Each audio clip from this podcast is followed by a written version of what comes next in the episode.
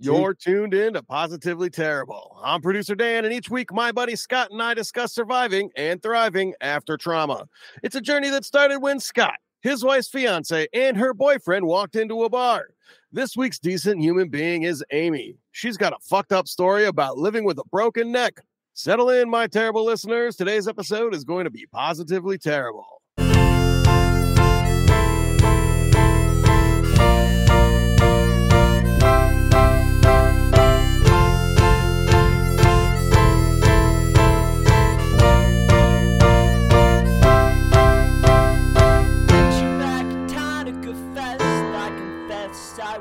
Nervous and stressed because I thought you were the best. I was right. Hey, Scott. Dan, what's going on, man? How are you? I'm well, man. How are you? Uh, you know, uh, I've I, I've been better, but I'm on the mend. Uh, it's been it's been it's been kind of uh, disappointing being away from the mic for so long, though. Disappointing indeed. I would I would I would agree with that. Yeah, yeah. But I'm so- glad you're here. We're doing it. And I've been complaining to everyone who will listen that I've had COVID, it's kind of long COVID, uh, all of that stuff. So um, if I'm not perfect today, which I'm never perfect, but if I'm especially not perfect today, just just give me a little slack, okay, Dan? And we'll we'll we'll give you the grace you deserve, Scott. Not a problem. Awesome. That's what this is all about. So we've got Amy here as well today. Amy, how are you? I'm doing well, thank you.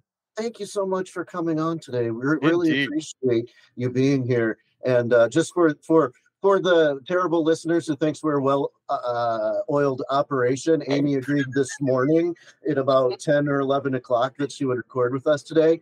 Um, so we're we're lucky to be bringing you anything today. So uh, everyone, be very grateful for Amy. And if you're not going to be grateful, Not only are we lucky to bring you anything, we're incredibly lucky that Amy, who is fantastic and has a wonderful story and an awesome setup and it's totally shown up on time and well prepared, she's here putting us to shame. So thank you, Amy, May- for maybe- doing I'm happy real to hard do it. work.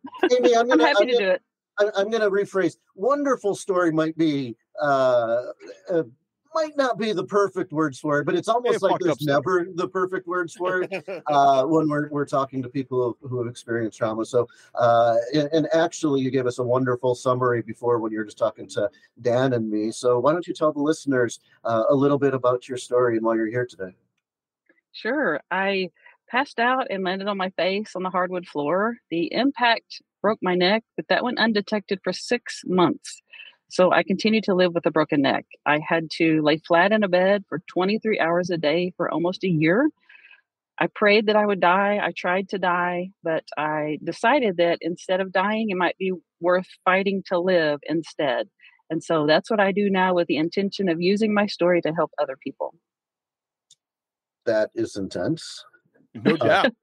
it's the third time I've heard you say that. Uh, and every, every time my mouth drops a little bit, and, and I don't even I don't even know what to say. But um, that sounds uh, you, you know incredible that you're here with us today. And I don't mean just with us and the listeners. I mean here on this planet, it sounds like a hell of an ordeal. And uh, just kind of want to start to to go back to that time in in your life and um, you know find out what was going on in your life at the time tell me a little bit uh, about you uh, during that period and and before the incident that led to the to the to the injuries Of course. I was, it was in 2013. I was working at a major university here in Oklahoma. I was helping schools and communities learn to work more effectively together. And I was lear- working lots and lots of hours, taking my kids everywhere, doing everything for everyone, you know, being a, having a family. And the very next day, I couldn't even take care of myself. And so it was such a blow to not only me, but to my family because they were so used to me doing everything with them and for them. And the very next day, I couldn't even take myself to the restroom. wow how, how old were your kids at the time My daughter was a senior in high school. My son was a freshman in high school, and my little guy was four years old. Oh, so I completely missed that entire year of their lives. that's Wow. That's you know i i mean when when you said senior it's like well that's an important time in somebody's life then you say freshman that's i mean when when they're that young uh all of the times are important and informative years and wow they you know you're playing kind of a different role to all three of them at, at that time. Right. Yeah. Wow. Yeah. And they, and so what kind of life were I mean, were your kids like into different sports and stuff or clubs? I mean, are you running around doing everything at this point of your life? I was pretty much running other people's kids around because I was working in the school system um, as a consultant for uh, schools in the area, helping them learn to make their programs more effective, taking their students to trips, uh, touring colleges, giving them opportunities to see that there's life beyond high school, what their options were. And so I really spent a lot more time, and I say this in all honesty, I spent a lot more time with other people's kids than I did with my own because I was taking them places. And my kids, yes, uh, my daughter was in band, my little guy was in soccer, mm-hmm. but I really spent most of my life working. And that's not a place I wanted to be. I was not a happy person then. I did not like that person that I was because I spent way too much time doing things for other people and not enough time with my family. Did, did you realize that in the moment, or is that something you just realized later? It, I think I understood it in the moment, but it didn't really hit me until later um, when I was able to start to get better. And then I was forced to spend time with my family because I couldn't do anything else. Um, I mean, a judge in the state of Oklahoma has uh, rendered me unable to work because I can only hold my head up for a few hours at a time. Mm-hmm. So I can't be dependable enough to hold a job. And so I had to just stay home and, you know, be with my family a lot. And I realized then this is what I've been missing. I have been missing out on all of this, trying to help other people's kids and then missing out on the lives of my own children. And so it came later. The realization came later. So how were you, how were you feeling at, at the time? I mean, like health wise, were you doing okay leading up to this event? I, you know, a couple months before that, I had not been feeling well. I felt lightheaded. I felt just not right, kind of dizzy, and had gone to my doctor a few times to say something's just not right. I don't know what it is. He didn't know. Um, he sent me to a neurologist. He didn't know and they just said, you know, I probably needed to rest more, drink more water, that kind of stuff. And did you, did it, you rest more? Did I rest more? No, I did not, unless I was forced to. There were times where I literally couldn't stand up because I was so dizzy, and so my body was definitely telling me something's not right here, um, but I didn't really listen to it right at that and, time and sorry, I, I, threw that out there because I know most of us don't listen to our doctor's instructions until until we absolutely have to. And uh, maybe I'm even a little guilty of that. We were talking about my long COVID recently, uh, and I've just been super busy and yeah. not doing the things that I need to do for myself necessarily. So, like this weekend, this is kind of the first activity I'm doing because I'm like, this is the weekend when I'm not going to leave my house or or, or do anything because sometimes you got to remember to take care of yourself. Um, yes. Okay, yeah, so so, so you're raising a family. You were.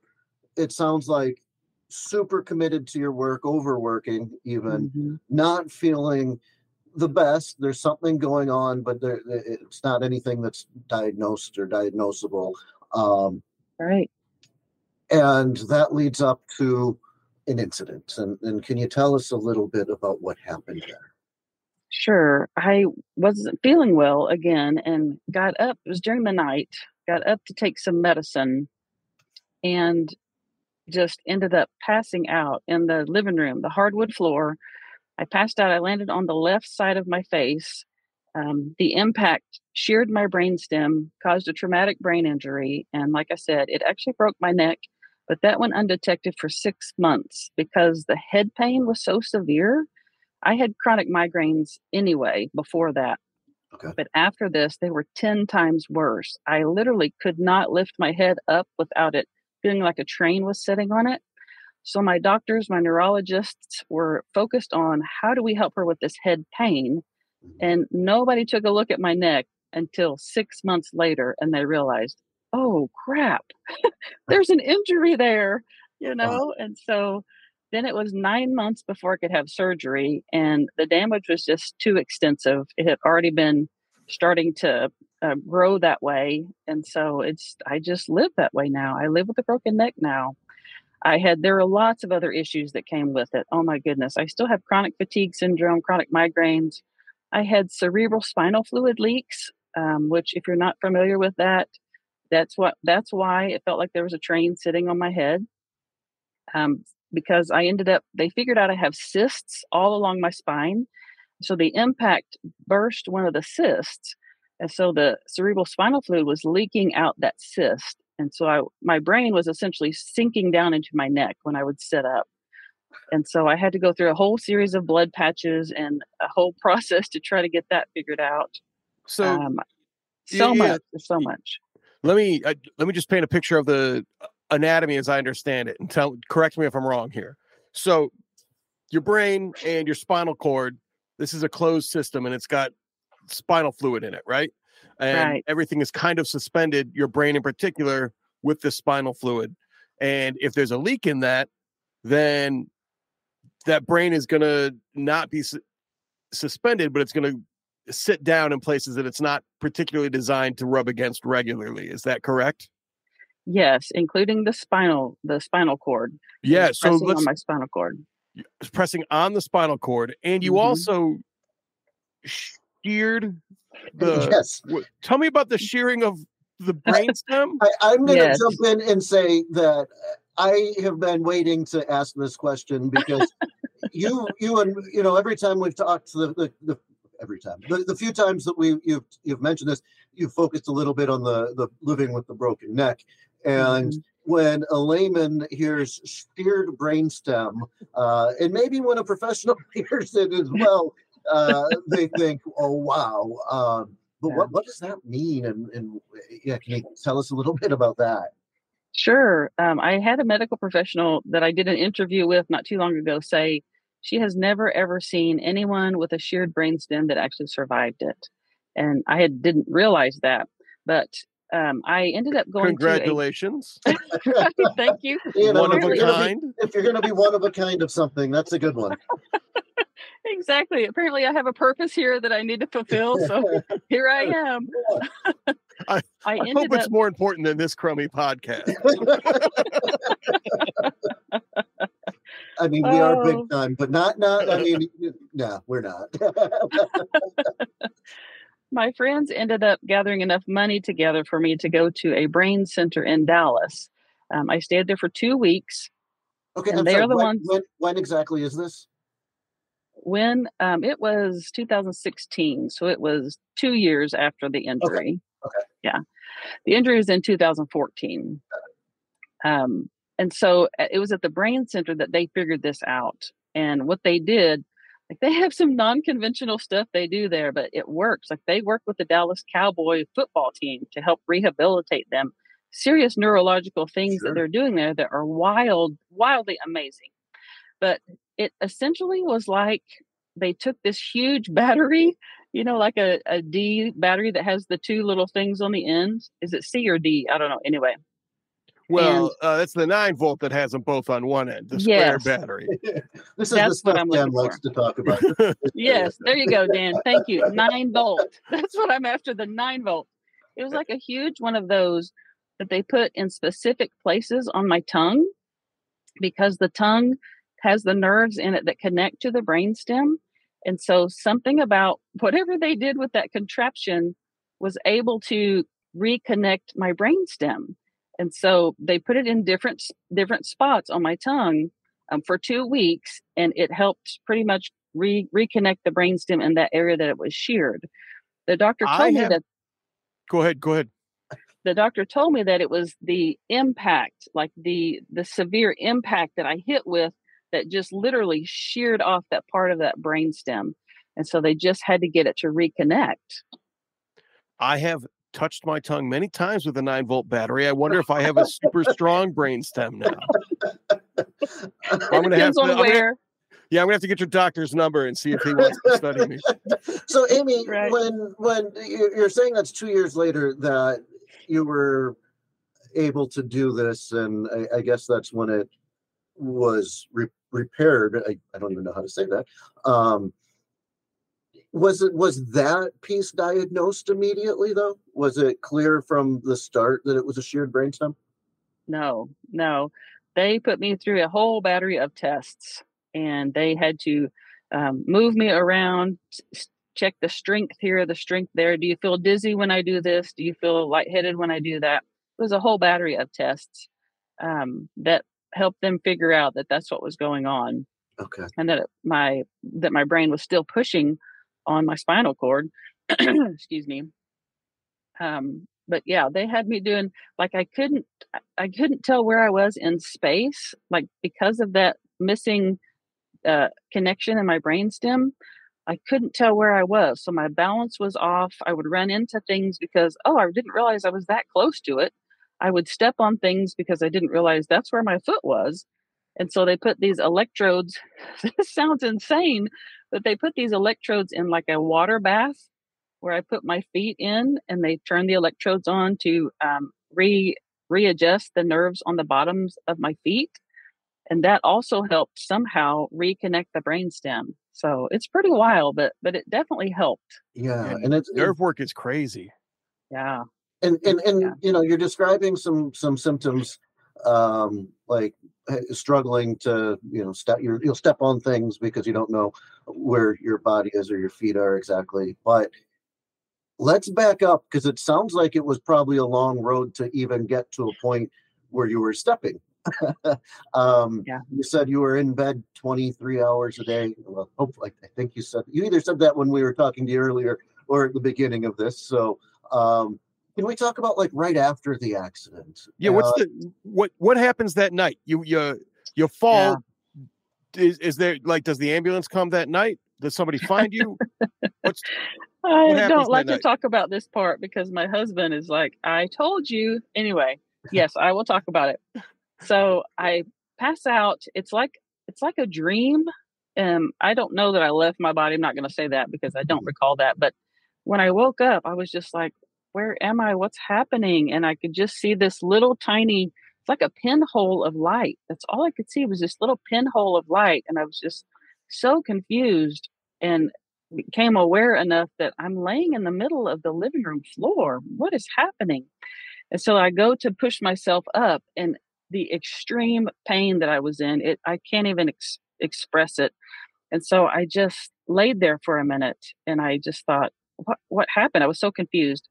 And so I called for my husband. He's an immensely deep sleeper. Like I didn't really think I would wake him, but I just because I could barely talk. And so mm-hmm. I was just like, oh, you know, and he woke up and instantly he came out there and he was like, what is happening? Let me call the ambulance. And I said, no, no, don't call him. Just take me to the bed. Let me lay down. I'll be fine. Because I had, here I'm going back to my job again.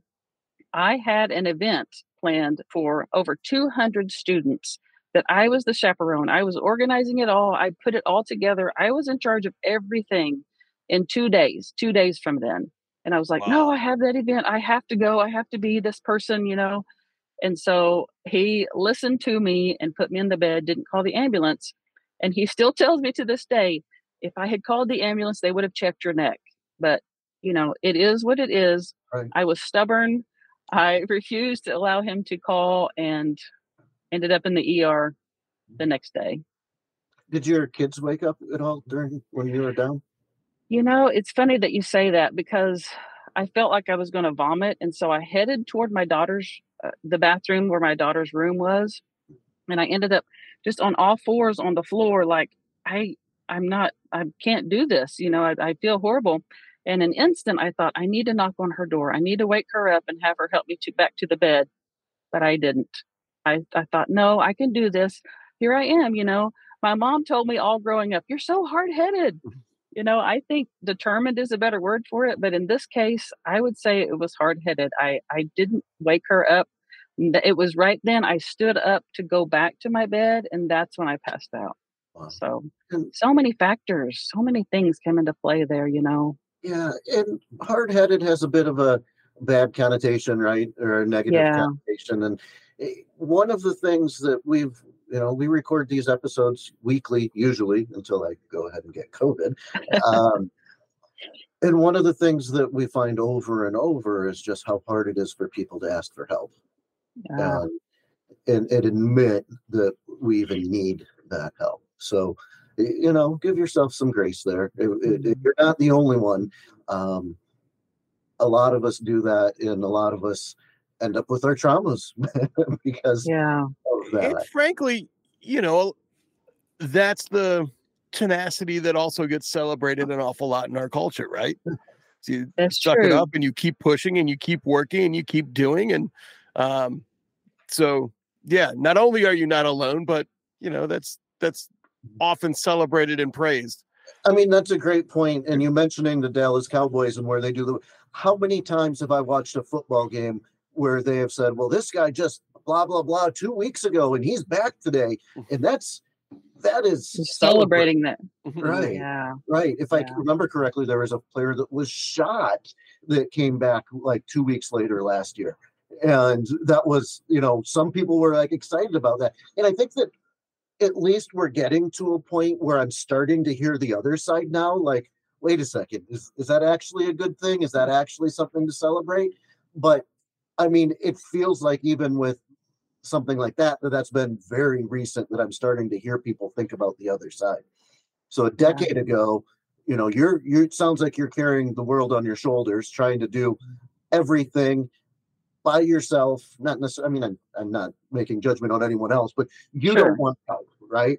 Right. And you have this incident.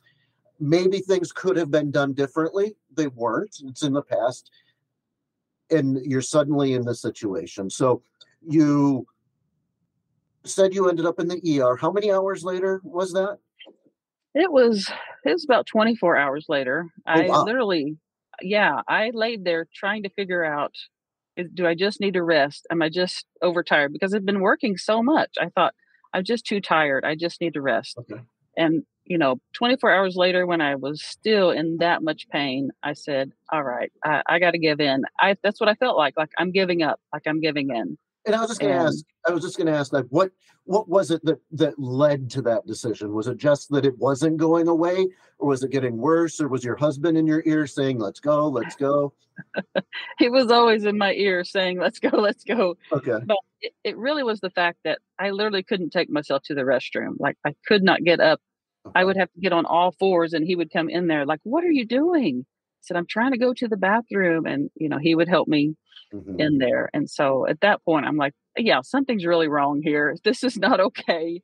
Yeah, and at this point, I- have have have your kids figured out there's something wrong yet in this 24 hours? I you know, I don't know that they did. They at that time they didn't see enough of me. I hate to even say that out loud, but they Mhm. didn't see me enough. I mean, they probably knew mom is home and not at work. Something is really wrong. Um, but it was on the weekend. And so that I think that makes a difference too. This was Mhm. Saturday night, so it was all Sunday that I was laying in bed. And then it was Monday when I Monday morning first thing we went to the to the ER. Yeah. And did did your husband just drive you, or did you call an ambulance at that point? No, he I'm I had him drive me. Okay. I had him drive me. Yeah. Okay. And yeah, so then what's the uh what's the ER like? What what are they doing to you? How long are you there? What do they find? Oh What do they goodness. decide? Really not much. Um, they ended up with some kind of dizziness diagnosis. I don't even remember the name of it because I don't remember half of that time, Mhm. um, which is another part of having a brain injury. Like I don't have amnesia, but literally I lose chunks of time. Like my husband would say, um, the other day when we talked about this, and I would, there would be no re- recollection of having that conversation at all. Um, that's better, but I still struggle sometimes with not remembering, you know, things. Mhm. Um, but yeah, I came away from that with a some kind of diagnosis about dizziness. They gave me these patches to put, I think, behind my ear, um, and some stuff for nausea, and then some stuff for head pain, and told me to go see my neurologist. And Okay. so that's what I did. Bruised face, you know, I had uh, my it was obviously bruised because I Mhm. slammed right into it. Um, later found out that it was actually injured. There were some pieces that were not in the right place um, that had grown together, and just a lot. Like there's just so much to this story. There's so many layers to Yeah. it. Yeah. You know? Did they not do like X-rays and a bunch of tests? No MRI. And, and They- I was that. They was probably that- did. Yeah, they did a CT scan. That's what Oh, they did okay, at first. okay. They did a CT scan. They were looking for a brain bleed, is what they were looking for. Mhm. Uh-huh. There was no brain bleed, and so they pretty much that was it. But my injury is in the dens. I don't know how familiar you are with anatomy, but the dens is a little tiny tooth-like bone that stabilizes C1 and C2. It's what helps you hold your head up. It How do you stabilizes your head. D E N S. Thank you. Yeah. I've I've been looking up some anatomy pictures as we've talked here. Oh, there you go. Yeah. So the dens is injured, um, but it's injured in a way that it's not visible on um, radiology, so they can't see it. Ah, Um, it was a visit to another doctor. I had I went through. I've been through six different neurologists. I'm on my sixth one now, and it's funny because each one of them helped me in a different way. Mhm. And so on the second neurologist, he was able to figure out there's an injury to the dens. Um, and then the the next neurologist figured out that it's the injury. I also have an injury in uh, it's C4 through C7. Um, that's busted up. That was just Wow. completely busted up. Yeah. So it, it's it's strange because all of the neurologists I've been through, like I said, um, helped in a different way but it was the one um, that really found the busted the busted C4 through C7. It was like you got to have surgery. Like, how are you living like this? Right. Well, it was yeah. so did they send you home from the emergency room? Did they? Did they tell you take some Advil and uh, feel better? uh, Call us later. I mean, yeah, not even call us later. Just Yeah. make an appointment with your Right, right, neurologist. sure. Yeah, make an appointment with your neurologist, and here's some pills. I, I have. I'm at a loss. I am at an absolute loss right now, Yeah. Amy. And, and I don't know if this is poor medical practice or something that is just so Mm-hmm. uncommon and difficult to diagnose. Um, or you know, option three is also the at the time were you downplaying it at all? Yeah, it's a it's kind of a combination of all of them. Okay. because like i said they were so focused on my head pain i could not lift my head up without it hurting and they were so focused on that they really weren't trained to look for the dens injury and like i said on the they couldn't even see it on the radiology reports. Um, it took a doctor manipulating my head in different ways to figure out oh that's where the injury is. Um, but that was you know a few years later. That was even after the uh, dallas brain center. Okay. um, and so, yeah, it, it's pretty I- wild. I hope they're done diagnosing you with things. first of all.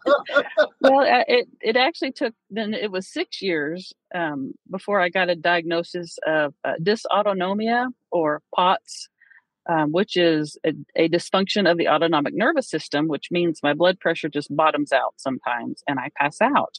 And it took them six years to figure out that's why I passed out to begin with. So okay. Well, it's you know been a whole different version of doctors, you know. so- Yeah. I, I was just gonna say we're gonna diagnose you right now as a decent fucking human. So we're we're just gonna get that out of the way. I usually say that at the end, but this is the hopefully your final diagnosis on on this on this part of the journey. Um, so I'll take that. yes. you got sent home and started going to doctors, but I mean, I, I'm, I'm, I'm again, I'm at a loss. This is one is really hard for me. Like, what's going on? You said that you were spending most of your time in bed. You couldn't do things. I mean, was that immediate? Or did you have some time in those first couple weeks where, okay, maybe I can get around a little bit and then it got worse? Or are you in bed 23 hours a day from the day that it happens until, you know, a year later? It's interesting that you asked me that because I should have been in bed 23 hours a day from the moment it happened. Okay. And I was for probably the first week, but then other people were having to do my job for me.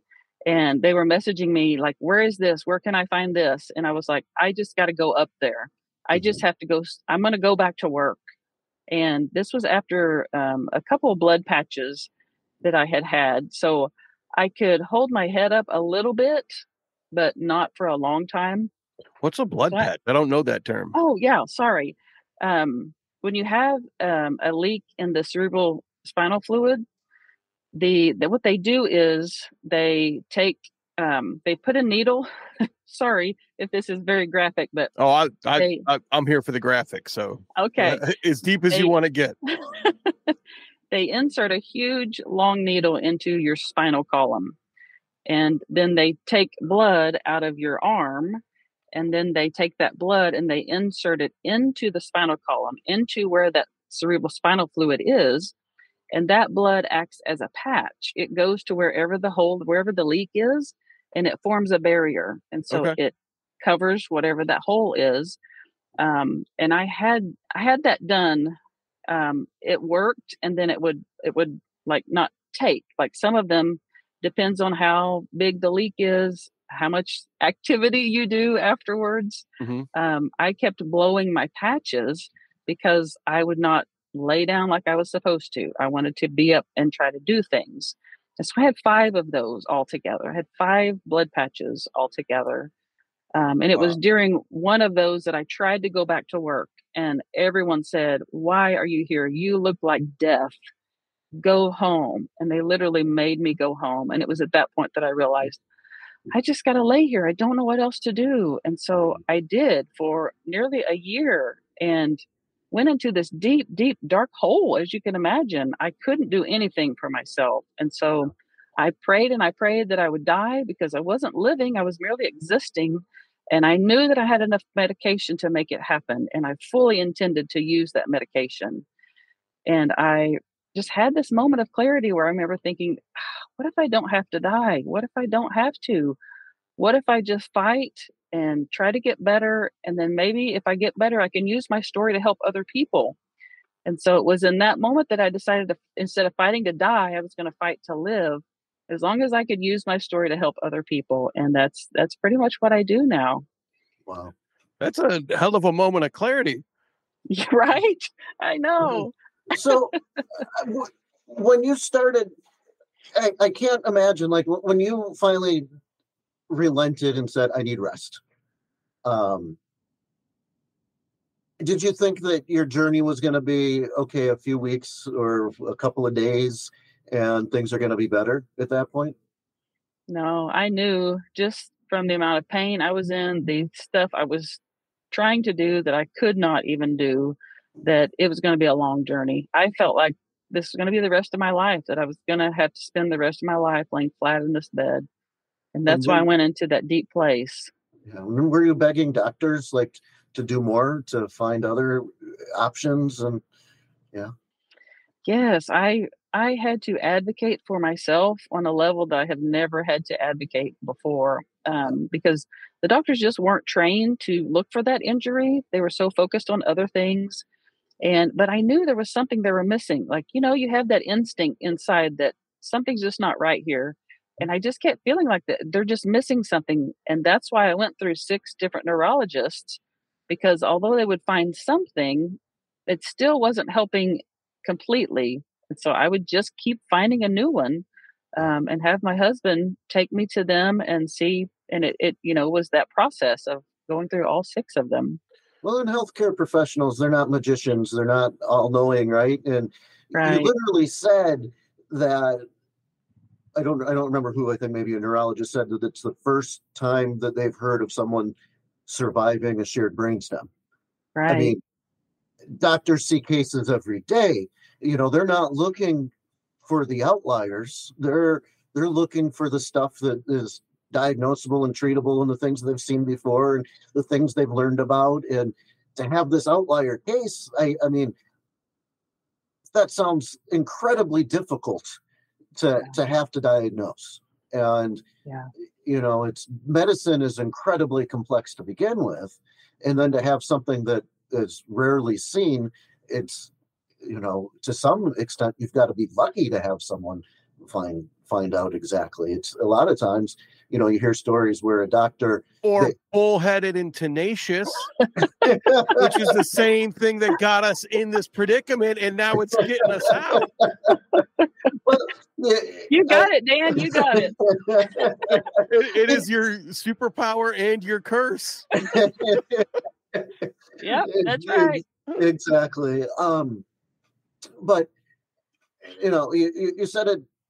You knew it was going to take a long time, and you went to a really dark place. And how long did it take to first to to get to that dark place? I mean, was this after several doctors and not making any progress? Yes, and then um, missing. My daughter was a senior, so Mhm. you know they have all the senior activities. She was in orchestra band. She played an instrument, Mhm. and I was missing all play? of the stuff. Sh- she played the flute. Oh, woodwind. Yeah. Nice. A flautist. Yes. so I was missing all of that, and they would show me pictures. It's going to make me emotional just thinking of it. They would show me pictures of her performing, of her being on stage, playing her part. And I was missing all of that. Normally, I would have been able to take off work to go to see that, but I couldn't even lift my head off the bed. And so it was a combination of that. And the doctors just, I feel like they were failing me. Like Right.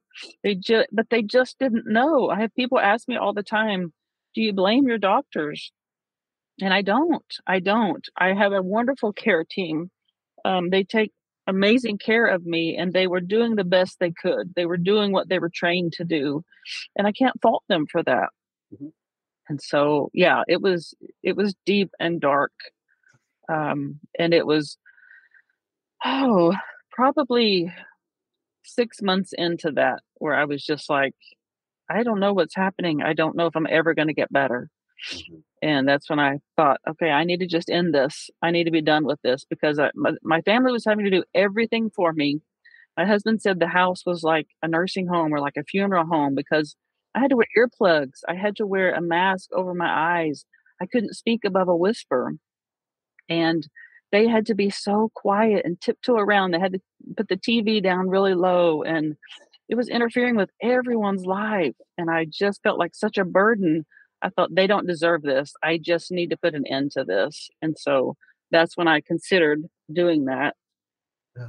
And Amy, a lot of times I ask in advance if there are things off limit, so you can tell me if you don't want to answer, because I know that uh, this is rather emotional. Um, but how were your kids at this time? How were they handling mom in this situation?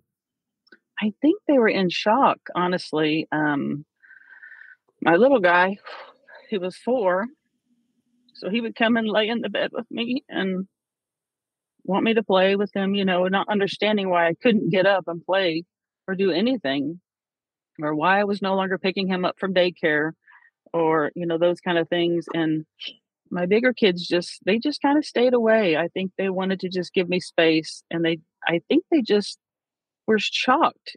They Mhm. didn't know how to take that I was so incapacitated after being so active for so long. I think they just didn't know what to do. Um, I remember when I was in the hospital after my neck surgery, because I did have neck surgery, I do have a plate um, and screws, but it's still not fused. Like it's from C6 and 7, it's, it's been it's 2015. So lots of years ago, it's still not fused. So it wobbles around in there. But while I was in the hospital after my neck surgery, I had to stay two weeks later to go to inpatient rehab to relearn how to walk again. And my son came to visit me, my, my middle son. He was a freshman at the time. And when he got back to the house after visiting me, my daughter said she went into his room and he was curled up in a ball in the fetal position, sobbing, just sobbing, because he had never seen me like that. He just did not know what to expect. And that was just so out of character for me, you know, to be so incapacitated. And so they they experienced trauma too. It wasn't just me, it was the entire family that was traumatized by this. Yeah.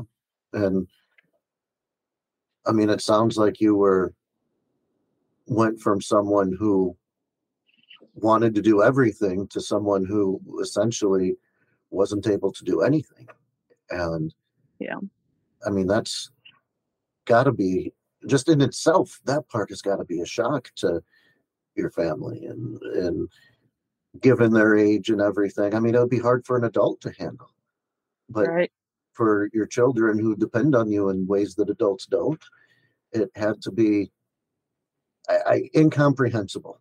And Oh. I'm so sorry that you had to go through that, but I'm sorry that they did too. It's, it's I appreciate that. Thank you. I now see it as a gift, which, you know, people, unless you have been through something like this, you just don't understand. But in a convoluted kind of way, mhm, I see it as a gift because I didn't like the person I was back then. I didn't like how devoted she was to other people and not to her family. And so, because of all of this, I was able to do things that I wasn't able to do while I was working. I was Yeah. able to spend time with my family. I was able to um, be with them in a way that was totally different than I had been before. And I appreciate life now. I'm able to use what I've been through to help other people. And so it's really given me the life I always dreamed about, just in a roundabout kind of way. yeah. Yeah. And, and that's where this podcast came from too, is kind of our second act, right? You know, I, my life trajectory went in a, a direction that I never expected it to. And you can, you can fight back, you can make something of it, or you can kind of give up. And I am so fucking fulfilled with Mm. what we do. And. I was given an opportunity to live a, a life that I, I did not, I could never have expected. And I didn't even know I wanted or needed change. Yes. Yeah. And that's the wonderful thing about life and, and our guests and, you know, kind of sharing these stories. And I, I think we've been going for about 45 minutes, 50 minutes at this point. So we're going to start heading towards the, the, the, wrapping up part. Um, but let's talk a little bit about that clarity, if you don't mind. And again, you know, if anything's too intense or, or hard, you can you can say let's let's pass on this. But do you remember like the day or, or the moment, or is it something that just one day you kind of realized that? I mean, was there an exact moment when you're like, you know what, I'm doing this. I'm gonna fight. that what I remember was just the feeling of that little tiny glimmer of hope of maybe maybe I don't have to do this because I felt like at the time that was my only option that I just had to do I had to do this because I couldn't see another way out. And then I just had this glimmer of hope that ah maybe I don't have to do that. Maybe I can find another way out. And so I knew that with at the pace I was going that I would not get better because there was so much negativity flowing in my head that I just wanted my life back. I just wanted to be able to do something that I could do before. I just wanted this, just wanted that. So it was all negativity. Mhm. And I realized I can't get better with that mindset. And so I knew I not only had to change it, but I had to replace it with something. And so I asked someone to uh, give me some earbuds that I turned down really, really low so I could handle it and play a podcast or an audiobook for me. And so I began listening to Tony Robbins and Dr. Wayne Dyer and Rumi and all those luminaries pouring in the positivity. And that's what made the difference that helped me believe that, okay, maybe I can, maybe there's another way. Maybe I can choose a different path. And um, that's how my business was born. It's called Polish the Mirror. It's based on a quote by Rumi um, that I don't know if you're familiar with or not, but yeah, Is- that's is- pretty much is, what happened. Is this the Persian uh, poet uh, or philosopher or something? There, there's a Rumi that's an old, hundreds of years ago Persian that I know is famous for something, but I don't know very much about. Is this who we're talking about? Yes, he's definitely a philosopher. Okay, Um, okay. Yeah. Yeah. So what's the quote? It's um, ye who seek God apart, that which you seek thou art. If you wish to seek the beloved's face, polish the mirror and gaze into that space. So that told me that every answer I seek can be found within. Everything I'm looking for can be found within me. I just have to polish the mirror and be willing to look inside there, see the ugly, see the stuff that I don't want to see, accept it, and move on. And so that's what I began to do. And that's what has helped me get out of that bed and be able to do what I do now. That's awesome. And it, there's some some you know clearly not an awful lot of parallels, but some in my own life too of um, you know of uh, to make change. First, there's acceptance, right? There's acceptance of where we are. There's no going back. You can mourn what's gone, but we have to accept where we are, and then we can make change or work towards change or do what we're capable of. Um, that's a great quote. I love that. So you have a business called Polish the Mirror. What's your business do? I offer uh, clean, anti-aging, smudge-proof cosmetics and skincare, which I'm showing you, you. Your listeners can't see, but it doesn't smudge. It lasts up to 18 hours. It's made in the USA, but I also Well, you have looked great this whole time. So it wor- I can I can guarantee it works for at least 52 minutes. Yeah, and, and I, look, I, I've already said it. I've already said it. Again, I think it was before we started recording that I, I, I literally said I need your makeup person, and I. and I said I am my makeup person. but I just in real short, this um, when I partnered with this company called SeneGence, they're local to me, which I found out. Um, after seven months with them, they asked me to share my story on stage in front of 2,000 women. And so I was able to develop my story and share it with these women. And that was life changing for me. Just not just developing my story and sharing it with other people, but the messages I got after that of how it impacted other people's lives was just, it was so, so amazing. And so I started uh, a story development coaching program where I help people develop their stories and be able to share it with others or keep it for themselves because I believe everyone has a story worth sharing. It's in there. We just have to find it. That's- And so that's what I do. too. I, I, hell, I'm super interested in that. That's, um, I feel, you know, the first time, uh, not the first time, but there was a time when I told my story, and you and I, I don't think have talked in depth about it, but it was about finding my wife's double and triple life. Uh, because as we say at the beginning, Scott's walked into a bar with his wife's fiance and his wife's boyfriend, and that's a true Yeah. story. And Mhm. I told that story at a mental health event at work. And literally four people messaged me and said, Holy shit, I've got a similar story. Yeah. And within days of this happening, I had told people, and one of our first guests on this show, like a friend of a well, not a friend of a friend. She she she's been my friend, but we met through friends years ago. Called me and was like, "Holy shit, I've got a story for you that's not that different." And Mm. Even if the stories that we have are different, there's a lot of the same human elements that are in them. And you know, like I said earlier, you you putting not taking the advice of your doctors, keep going, and you know, a lot of us do that type of stuff, and a lot of us put others, like you said, you got out of bed, you wanted to go back to work, and you're putting your job first, or you're putting the other people who are in that position first, or the kids first. And it's like that's another thing we find a lot. And there's so many commonalities that we have in the human experience. Um, and you know, we focus on the traumas, but the storytelling, there's so many great stories. And and you know, Dan at the beginning said wonderful story. This is a wonderful story. This is amazing. And I Amy, we've got just a couple of more minutes, but I want to talk. I, I wish this was a two-parter um, because we've barely got we we haven't even touched on that recovery. Yeah. And it's just I'm fascinated, and I I'm so happy that that you've shared with with us. And since we do have to wrap up, though, I just want to ask you, like, what what is your advice? What what is the one thing that you'd say to to the listener that might be struggling?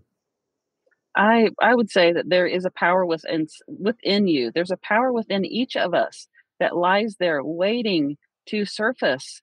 We push it down and push it down and try to do other things and make it into something it's not. But it's there if we will allow ourselves to see it, to look inside, to polish that mirror and go within and see what's in there, that power will surface and will come. And it, it's life changing. I'm telling you, it can be life changing. Figuring out what your story is and sharing it with others can be life changing. And that's what I have found in my life. And that's the message that I want to share with others is And- you are powerful. and you can look good doing it with some uh, some of Amy's products as well. There you go. Yeah, absolutely. Yes. so that, that, that's wonderful and you know the i one of the things that i haven't said because maybe the listeners aren't all that interested uh one of our former guests nasim her father was the reason i recognized rumi is her her father would actually when he was alive would read um some rumi on on youtube he's an older man and he's nasim and uh, is is persian and uh, I think that that just sometimes I look at the universe and just the way things kind of come together, and it's like, huh, you know, wasn't expecting that today.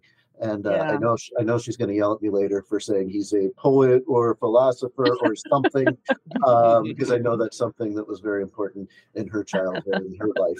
Um, but I did want to throw that out there. And Amy, I I I've said all the things. Uh, you you are wonderful. This was just an amazing story, and uh, you know, I I never know what we're gonna get when we come into these stories, and this is incredible, and it is a wonderful story. And I I mean, I there are times I I was on the verge. I I feel my eyes welling up, both at sad Mhm. moments and and the and right now, um, just seeing you and the positive attitude. And there are moments that I saw in your smile just how happy or proud or or, or whatever in certain moments. Um, just thinking back to to some of your journey. So um, Where can people follow up with you if they want to learn more from you, if they want to know more about you? Of course, uh, they can go to my website. It's www.polishthemirror.com. Perfect. And we'll have a link to you and to your website in the show notes and also on our website. Um, Awesome. Sounds good. and you help people develop their stories. hmm There's so much more to it than that. Honestly, I take a hundred emotions because if I ask someone how they feel, they will give me one of five emotions. We know Yeah. like five emotions. So I take a hundred of them and I have categorized them into 10 different stages based on their vibrational frequency, which a lot of people are not familiar with, but Mhm. Um, everyone, Sounds like some has a, hippie stuff to me, but I'm into it. Keep going. It is. Everything has a vibrational frequency. Most of us live in the lower level vibrational frequency emotions. So we th- see things from a negative perspective. We we're not motivated. Life is humdrum. But if we learn how to move into the upper level emotions, vibra- vibrational frequency emotions, then our life, the perspective is completely different. We're motivated. Life looks happy and fun. And it's just shifting, shifting gears and realizing I need to live in these upper level emotions. So it's a 10 week program. We go through each uh, of the stages individually. I have them journal about it, um, what they learned from those. And then at the end, we look for patterns and figure out what their story is that they may want to share with others. And so you ask about a podcast. I'm actually doing a 100 Days, 100 Emotions series right now. It's streaming live on Facebook, LinkedIn, and YouTube. Cool. Um, and so just at Polish the Mirror is my YouTube channel. You can see some of those there. And I'm having uh, special guests come in, talk about and when they experienced a specific emotion and what they learned from it. And so each day is a different emotion for 100 days. Are So you literally doing this in like consecutive hundred days? I'm exhausted, but yes. Oh, there's Amy doing a bunch of stuff again. Imagine that, right? I just Well- finished day 13 this morning.